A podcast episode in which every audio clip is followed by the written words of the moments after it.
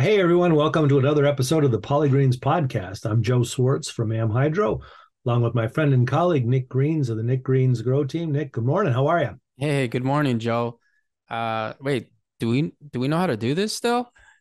it does feel yeah, it's been a while. We've uh, Nick and I have both been working on a, a number of projects, and so unfortunately we've been waylaid a little bit, but it's it's great to be back and to reconnect with you and talk about all things CEA. We've got a lot going on in the industry, and we've got a lot coming up in the very near future. So we'll have a lot to talk about and a lot of uh, guests to have on as well. So, Nick, why don't you bring us up to speed a little bit? Some of the things that have been going on with you. Been you know focusing on the family and focusing on myself lately. You know, kind of I you know I was getting overwhelmed and and just kind of I, I felt like I was not focusing on the things that I were making me happy.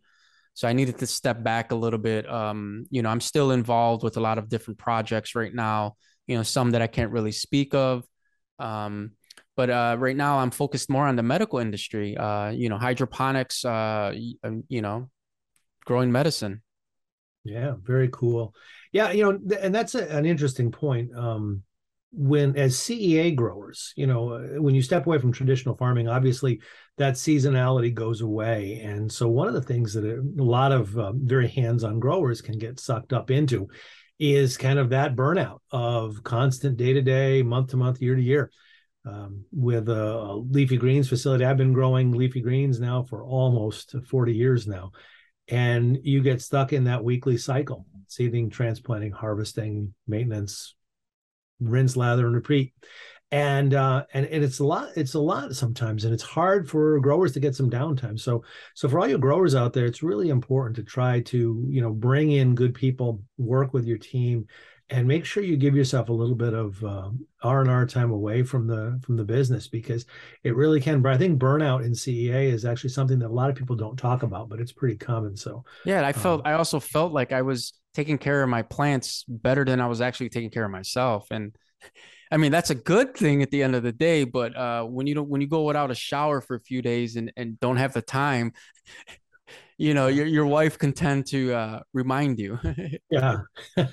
so that work life balance uh, is very important. So, um, well, we're glad you're back and and busy as always. And uh, yeah, we've had a lot with AmHydro. We've had a a ton of stuff going on. We've got projects overseas as well as here, and in the states and um, working on some very interesting and new technologies we'll be talking about in the coming weeks uh, both in terms of grower management technologies as well as some system automation technologies so I'm very excited about that and really running a lot of that under the radar but we're getting ready to kind of get some stuff out pretty soon so so that's really good and we're really in, you know it's been a very interesting time in the cea industry i mean we've seen uh, a few high profile uh, closings in the industry and a lot of discussion and debate about that. A lot of changes. A lot of some of the indoor farm models um, have been kind of shifting gears a little bit and changing their models, and it's going to be interesting to see how that plays out. I, I so. actually do want to mention on one of the models that I uh, Garfield Produce. Uh, you remember? Uh, yeah. Uh, Mark Thomas at Garfield Produce. Actually, um, he's been offered. I don't know if uh, it's been done or nothing, but uh, they were buying Garfield Produce, so um, a big non-for-profit that does work development training. Uh, you know, they train and as a carpenter, they train all of these different trainings, and they wanted the hydroponic to be one of their training programs. So uh, the offer has been made uh, to purchase Garfield Produce. So uh, I feel good. My baby is uh, growing up now. You know, growing up and moving on. That's awesome. And um, yeah, some really great folks over there. And to see that some among the changes in the industry that's actually something that we've been seeing a lot of as well and working on is that when you have i mean cea has been looked at obviously as just a production model uh, we, and, a, and a good one at that. But also when we start to look at models for things like economic development job creation job training um, CEA really fits the bill, and we're actually working um, with a, a nonprofit in Torrington, Connecticut, called New Opportunities. I think we've talked about it a little bit on the show, where um, New Opportunities, which uh, is a charitable foundation, um, assists people in poverty situations, offers job training, offers meal programs, food access, nutritional counseling, you name it.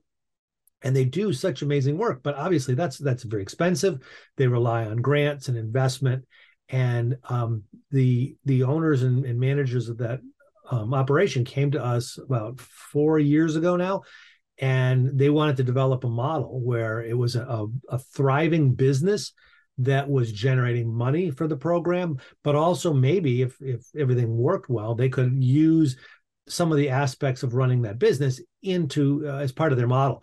And they did that very successfully. So uh, new opportunities created what's called the ct food for thought farm in torrington. It's a 12000 square foot greenhouse and hydroponic uh, facility where they were growing leafy greens and doing so very successfully. And of course, the model is to develop revenue for this and other programs, which it's it's doing very well at. Um, but the the greenhouse um, systems, the CEA process from seeding, transplanting, harvesting, all of that are very well systematized, if that's really a word. And um, but everything is replicable so, training people that have no agricultural experience, uh, sometimes people who are uh, chronically underemployed or have had previous challenges with employment, this type of setup and this type of uh, facility offer some really great job opportunities for people like that. And that's what they did. They developed a program where they were providing jobs for people that were entry level, unskilled jobs where people are now training, developing skills, in, of course, this great industry, but also developing s- skills in food safety, environmental management, environmental control, biopest control, all these different things.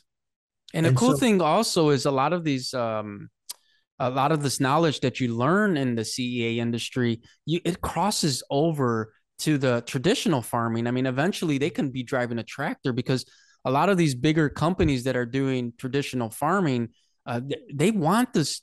They want the people with the horticulture background where they understand propagation, they understand nutrients, they understand a lot more than just seeding, watering, and fertilizing. You know. Yeah, I'm actually surprised. I mean, being a farmer myself that incorporated CEA into his farm, I'm actually surprised that more people haven't seen that crossover, but we're seeing it more now. It, yes. It's true.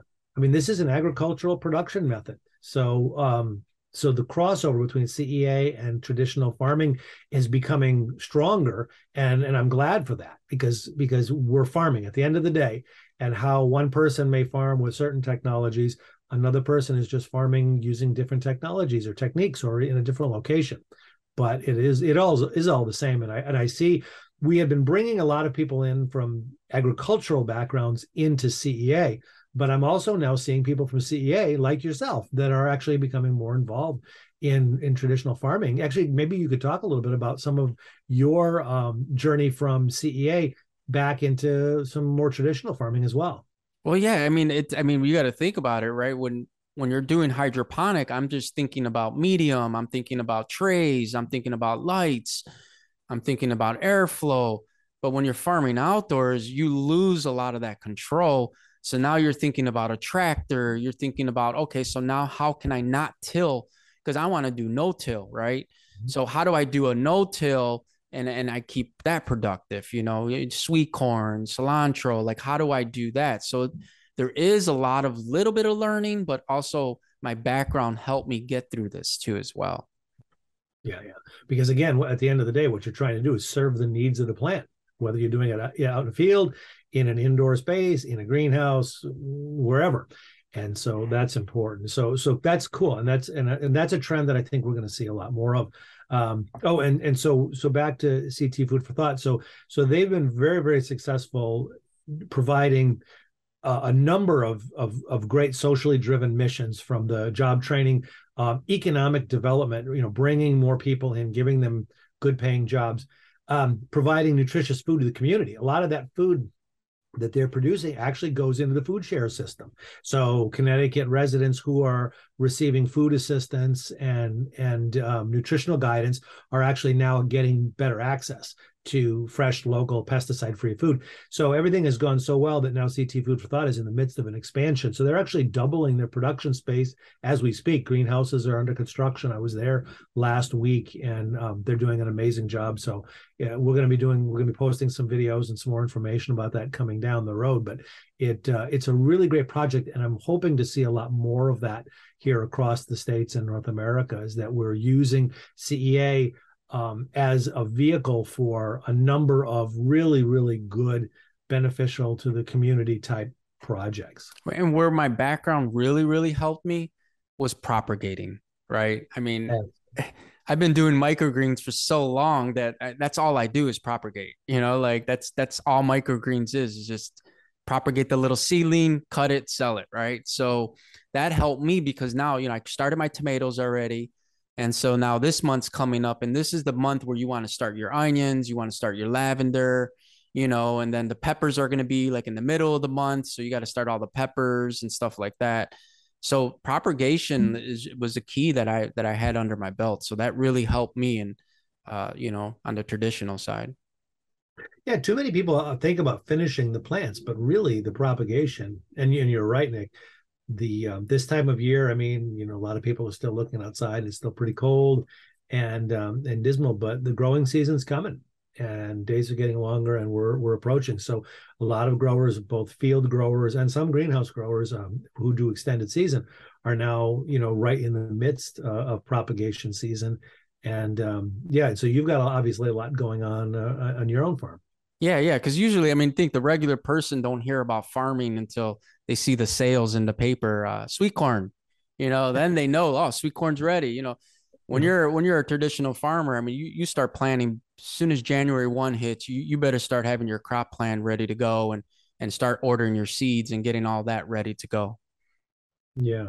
Yeah, we, we've got a lot of good input from a lot of people interested in CEA, but also in traditional farming and and i think that's really important to kind of bring that back into the fold is to look at different models and and we have a number of, of growers who are traditional growers and who are now also looking at season extension so so it's not again that traditional seasonal method. I you're you're right. And even people who live in in agricultural areas tend to not really think about it until they see things out in the field. Um, you know, the, everyone always talks about that first uh, first time they drive down the road and they see the tractor tilling up the field for the first time in the spring. Well, planting season and propagation is has been going on for for months at, in some cases already. So I pass many greenhouses um, and I see the smokestacks are, are are going and I see the lights on and so there's a lot of activity going on inside. So it's a it's a it's a really cool time. One of my favorite times of the year, actually. As much as I don't like the winter, this time of year we're we're we're bringing life back in. And so whether you're growing outdoors or in a greenhouse or a high tunnel, uh, or even an indoor setting. That's that's the, that's really where the magic is. And yeah, I think you touched on it. Maybe you could talk a little bit more about that. Is that when you're looking at your microgreens experience, is how looking at seeding, germination, seed variety selection, even. Oh my God, that's that. See, you you hit that too. Like, so me and my wife were talking about ordering seeds, and my wife's like, "Oh, I'll order the seeds." And I'm like, "Hold on, hold on. Like, no, you're not going to order the seeds. Let me figure out the seeds first. That that's the that's the most crucial part is is figuring out the genetics that you want to buy you know like are you going to get a treated seed? Are you going to get untreated seed? Are you going to get organic? Is it heirloom? Is it you know is it an f1 type you know like so there's this there's this all these things to really think about. And and like you said propagation is the key. Like if you can get the plant to start off its life super super just like seamless then that plant's going to finish no matter what. Yeah. You know, it's like these corn seeds that, you know, I, I prefer to buy. There, there's no watering needed. There's there's no spraying needed. These things are just going to do what they're going to do. You know, that's just what these seeds were uh, um, yeah. were were designed to do, you know. Yeah. Yeah, some amazing work um, in in terms of seed breeding and genetics, both from the standpoint of advancing um, the, the, the genetic makeup um, and the plant qualities of seed. But also, we see a lot of coming back. We see a lot of heirloom varieties, a lot of legacy um, varieties that are also being brought back. So I think that's a really interesting kind of dichotomy in the industry where we're looking again at a lot of older varieties for for certain reasons and for certain qualities, but then also doing a lot. And I think that um, getting Dan Ovadia from Florigen back, um, who's with Bayer Crop Science and who um, you know understands the genetics to yeah, yeah, definitely. We have to dive into that more. Yeah, Richard Blakey, also from Paramount Seeds, an amazing, I mean, a brilliant guy. Really understands um, the the seed, the genetics aspect. Um, understanding again regardless of what kind of growing method you're doing is understanding the qualities one that you're looking for in a finished product but also your your environment. You know if you're growing in a greenhouse or outdoors where are you? What's the climate like? What's the light exposure like? You know relative you know relative humidities and temperatures and common conditions um, and as we go, of course, indoors or, or at, a, at a, a, greenhouse CEA facility, we have a much higher level of control, but there's still a lot of parameters like light levels, day length, things like that. So finding out temperature conditions too oh, of the yeah. genetic, you know, like people don't understand that. You know, why why is my um, you know, um, tomato plants not germinating? Well, they're germinating in 60 degrees, you know, soil temperature 60 you're going to get, you know, a few maybe will pop, but you're not going to have a hundred percent rate. Absolutely. So looking at that, making good decisions based on, you know, for seed selection, you know, variety and seed selection is really important. Talking with experts is is very helpful if you don't understand a lot of that, but a lot of people now, you know, have a great understanding of that. Or or just reading the actual seed, you know, the little the little thing that they give you, you know, the little direction book that they give you, just to read that and maybe do a little bit more research on that to find as much as you can. Because usually they'll tell you the temperature, the spacing, and everything that about the seed.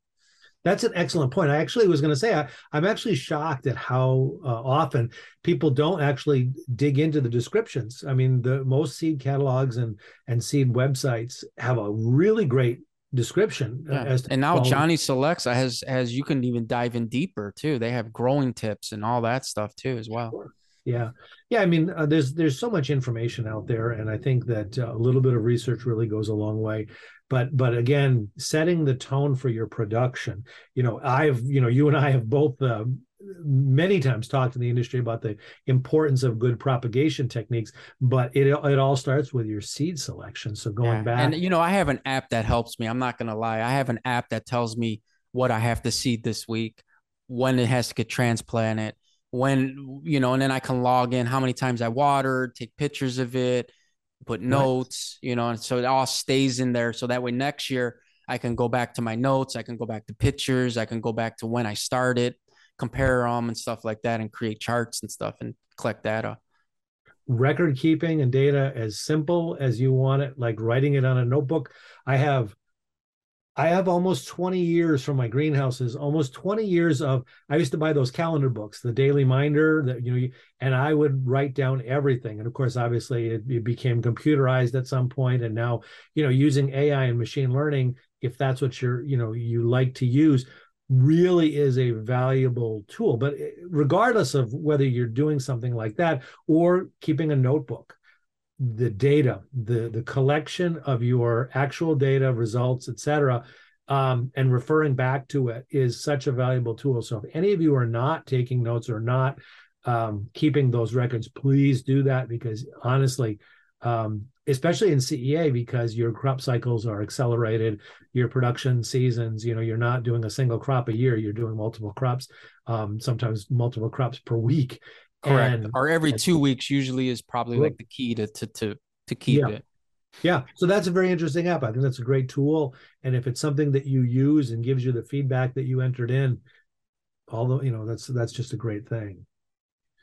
So, you know, looking at germination again, to your point of, of tomato germination, you know, the the proper um, germination environment is so important, and improper management of that is. And if you have a variety like a tomato plant where where, where it loves the heat, you want to make sure that that heat is consistent.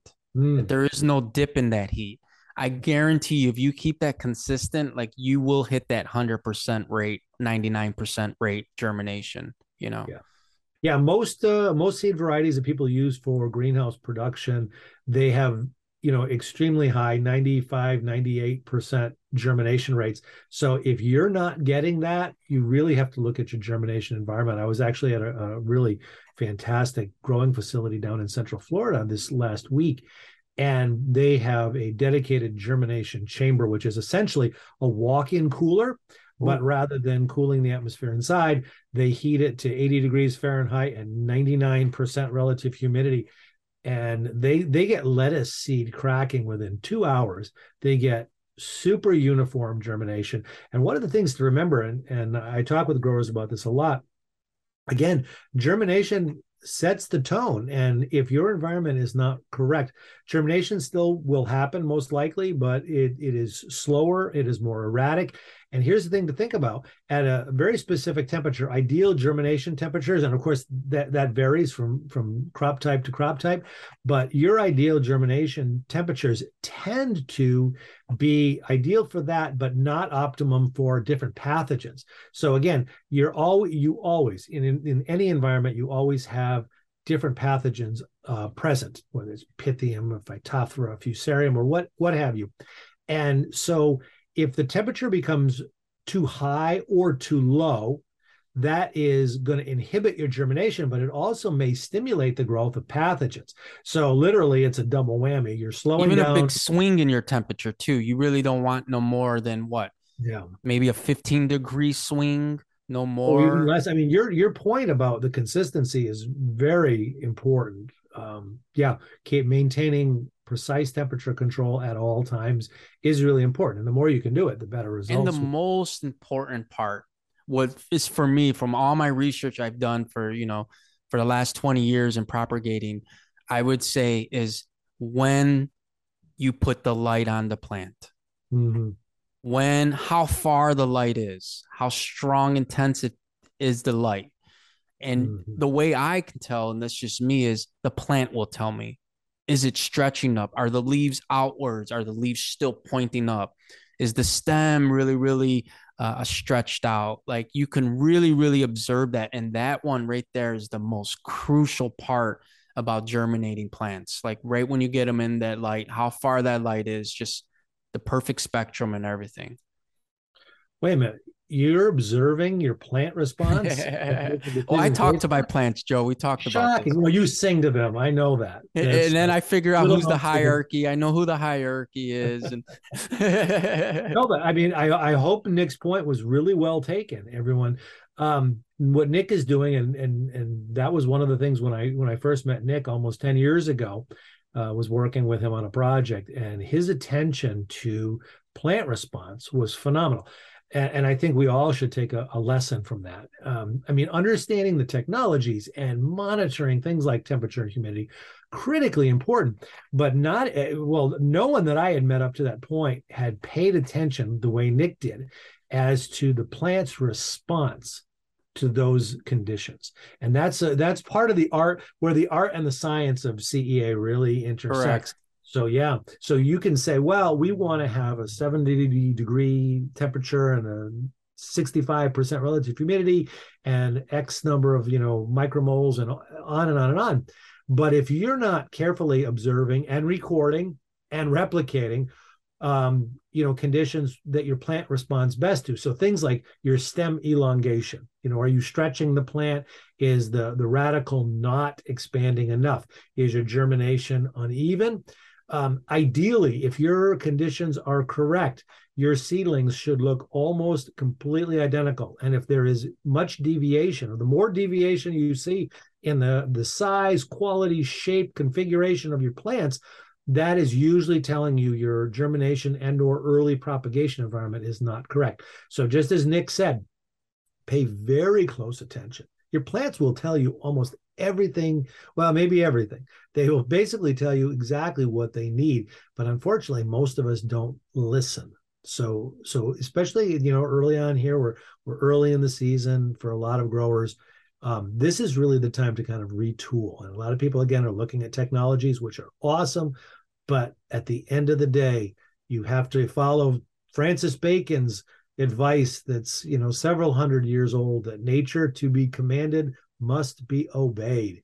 And, um, you know, you can, academic study is excellent, research, um, all is very important, but observation, I would say observation is your most valuable tool in the greenhouse or the grow room or outdoors. Yeah. So that's really important, and um, and and I hope. And don't be afraid to mess up. That's I think that's another way you're going to learn too. Hundred percent. Uh, in fact, you uh, you learn much better that way. So if you look at you know anybody like Nick or myself that have been in the industry a very long time, what you see is is a lot of the you know a, a great majority of the valuable knowledge and experience that we have is based on those major mistakes. Um, every once in a while, I still have a photo album right here on my shelf uh, of my my first greenhouse back in 1984, and I I'm very proud. I thumb the the pictures and show people the system that I built and the way I set it up and these beautiful plants and how well they're doing. And then at the very end, when you get to the next picture, it's a massive crop of tip burned lettuce destroyed the entire my entire first crop was a major disaster. Uh, i'll post online some pictures at some point in the near future but that that experience while extraordinarily painful and very embarrassing taught me a ton about environmental management. So um, don't be afraid to mess up. And it also taught you what point you have to focus more on. 100% exactly. Um, uh, but again who taught me that? The plants did you know um, uh, hopefully you won't have that much of that that dramatic of a of a lesson heading your way but uh, you know anybody who spent any time growing can you know everyone's got one of those horror stories at least. And uh and, and you know i really like your point about observing and seeing what the plants are doing and then making adjustments and again observing. And very quickly you'll start to, to understand. I mean we have basic parameters that we follow for things like germination temperature and humidity and all that but every installation is different, every variety, every crop is different. And yeah, so and also make sure that when you are propagating, to make sure that you're selecting the right size of medium. You know, like make sure that you know if you're if you're doing a bigger plant, make sure it's in a bigger size. You don't want to transplant plants no more than one time. You know. Yeah. So i um, again, you know, Nick has had probably more seedling plants passed through his hands than just about anybody in the industry. And um, and he's learned a lot from that. And again his observation is is really the most valuable tool he has. Um, so there's a lot a lot of really great techniques. We're going to actually uh, in the coming weeks be bringing on more growing experts uh, more technology providers. Um, there's a lot of information that's uh, we got to have become... oasis back on too. Oh well, Vijay Rapaka just got a promotion um, uh, at Smithers Oasis, and um, I definitely wanted to get him back and talk about. He's um, now his reach is global, and I want him to to talk a little bit more about that. And Vijay's a very knowledgeable guy and a great resource. Um, hopefully, we'll be seeing him in a couple of weeks. Um, I, I, I know a number of you will be attending the Indoor AgCon coming up, and that's actually coming up just in about a week and a half, about two weeks now. Two weeks. Um, February 27th and 28th, Monday and Tuesday. So what um, is so, it? What will you be speaking on there this year? Uh, I'll be on Monday on the first day. I'll be uh, in a panel. Um, we're talking about roots and root systems, which um, is probably the most unsexy yet most important aspects of CEA growing. And I hope a lot of you will come on in. Um, I believe it's at 10 a.m please come to our uh, our breakout session and listen. We've got a number of great people um, who will talk about root management, development of root systems, um, how we manage our nutritional systems for optimizing our growth. Because again, what is CEA? CEA is a farming method that needs to have the the critical intersection of productivity and positive economics. So, in other words, you need to grow good quality plants consistently, but you need to be able to do it at a price point that's going to allow you a profit. And so the management of the plants, the successful production, quality, et cetera, is critically tied to our root zone. So while I know sometimes people roll their eyes and go, oh, yeah, roots, okay. What are they, little white things hanging on the bottom of the plant? But they are the key to your success and or failure. So um, we're going to have a lot, I mean, there's a lot of great informational sessions um, Especially the air, the what is it? What do you call them? Air roots. The, the more like. Oh yeah, developing and, and manipulating different root structures. Exactly. Uh, pruning, pruning the roots with, uh, you know, rock wool and stuff, and explaining that too as well. Yeah, there's a lot, and we'll we'll kind of get into it. The biggest thing though is we're gonna we're gonna really try to engage the audience and field a lot of questions, and that's something. So if you're coming to Indoor AgCon, please come and bring questions um, people tend to be hesitant about asking questions because they feel like you know it's embarrassing or they're showing that they don't know something or they think that their their question is going to be only unique to them and no one else really cares. And the simple fact is if you have a growing question i guarantee you almost everyone else there will have that same question. Uh, last year when we were talking and someone raised their hand and said i know this is probably a little of a unique situation but I have, and, and he asked this question, and I see all these people in the audience all nodding their head and leaning forward and listening a little bit closer because it's something that you know crossed their minds or maybe something that they've had experience with. And so, so bring your questions. There's going to be a lot of really great, knowledgeable people there, and and listening. And no question is a wrong question. Absolutely. The only wrong question, again, and to be corny, is the the one you didn't ask. So I continually learn things every day, and I ask questions all the time. So, um, so yeah, that's going to be a fun event, and there's a lot of uh, uh, events coming up uh, throughout the year related to CEA. So, and we're definitely going to bring the roundtable back. We definitely have to bring some some roundtable discussions here as well. Hundred percent. We actually have a bunch of people kind of already on tap for um, for some of these interesting discussions, but we also want to hear from you um, please continue to email and send us suggestions and questions and maybe guests that you'd like to hear from so we can you know continue to bring you, you can also go to my website now. I'm going to be um, on friday i'm going to have the live chat going from from monday through friday. Uh, so you can go ahead and just give me a you know a, a, just you know nine to five you can definitely just email me and or just go on my website and just send me a, a, a question. And what would that website be that's uh, nickgreens.com. Nickgreens.com. Go and ask Mr. Green some questions. And, uh, and of course, check us out on social media. AmHydro's got a lot of stuff out there. And um, we welcome the questions, the inputs, even some complaints if you've got them. Um, so, so again, we're, we're, we're glad to be back. We're glad to be to speaking with you and uh, talking about controlled environment ag, and there's going to be some very interesting developments over the course of this year. I can guarantee you that. So we'll be talking about them, and uh, we definitely want to hear from you as well. So thanks very much for spending some time with us today, Nick. It was great to catch up with you and see you, and uh, looking forward to uh, more great CEA related conversations.